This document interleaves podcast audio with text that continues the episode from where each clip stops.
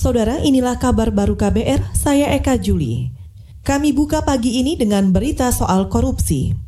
Komisi Pemberantasan Korupsi atau KPK melakukan operasi tangkap tangan terhadap dua tersangka suap di Palembang, Sumatera Selatan. Keduanya berinisial RS dan AHB.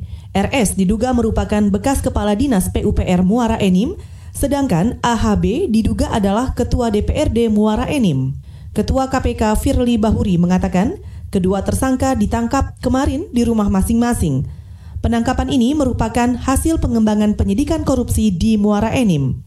Kasus korupsi proyek Dinas PUPR Kabupaten sudah lebih dulu menjerat Bupati Muara Enim nonaktif Ahmad Yani. Ia diduga korupsi dana proyek sebesar 35 ribu dolar atau setara 537 miliar rupiah dari pihak swasta, yaitu Robi Oktavahlevi.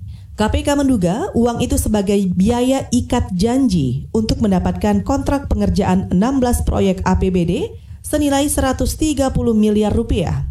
Bupati Muara Enim dituntut 7 tahun penjara. Kita ke soal COVID-19. Pemerintah memperkirakan pandemi COVID-19 di Indonesia akan berakhir pada Juli 2020.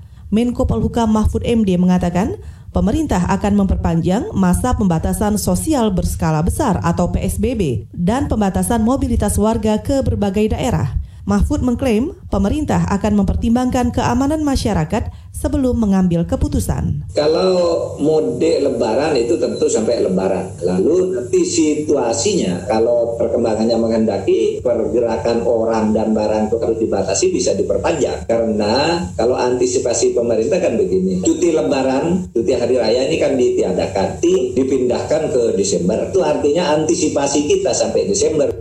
Menko Polhukam Mahfud MD menambahkan, pemerintah akan mengamati perkembangan penyebaran virus corona sesudah lebaran. Penurunan dan efektivitas PSBB juga akan terus dievaluasi. Selain itu, Mahfud juga mengimbau masyarakat beribadah, iktikaf, tarawih, berbuka puasa, dan bersedekah dari rumah selama pandemi COVID-19.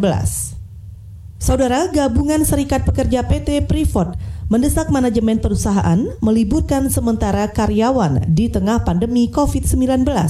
Ketua Serikat Pekerja Kimia, Energi dan Pertambangan SPSI Mimika Papua, Aser Gobay mengatakan, potensi penularan virus corona akan semakin besar kalau manajemen Freeport tidak meliburkan sementara karyawannya. Saya sudah sampaikan harus duduk bersama dulu dengan serikat, dengan manajemen harus dibicarakan semua pengaturan waktu kerja. Bila-bila per, bisa perlu ya mereka bisa bisa diliburkan lah. Uh, tanggapan manajemen mereka masih mau jalankan produksi, tapi sampai sekarang belum diatur baik. Ketua Serikat Pekerja Kimia, Energi dan Pertambangan atau SPSI Mimika Papua, Aser Gobay juga menambahkan, PT Freeport termasuk dalam industri yang tidak wajib beroperasi di tengah pandemi. Apalagi hasil produksi perusahaan juga tidak bisa dipasarkan karena sejumlah negara yang menjadi tujuan pengiriman hasil produksi memperlakukan karantina wilayah. Kita ke mancanegara. Perdana Menteri Inggris Boris Johnson hari ini akan kembali bekerja setelah pulih dari terinfeksi virus corona.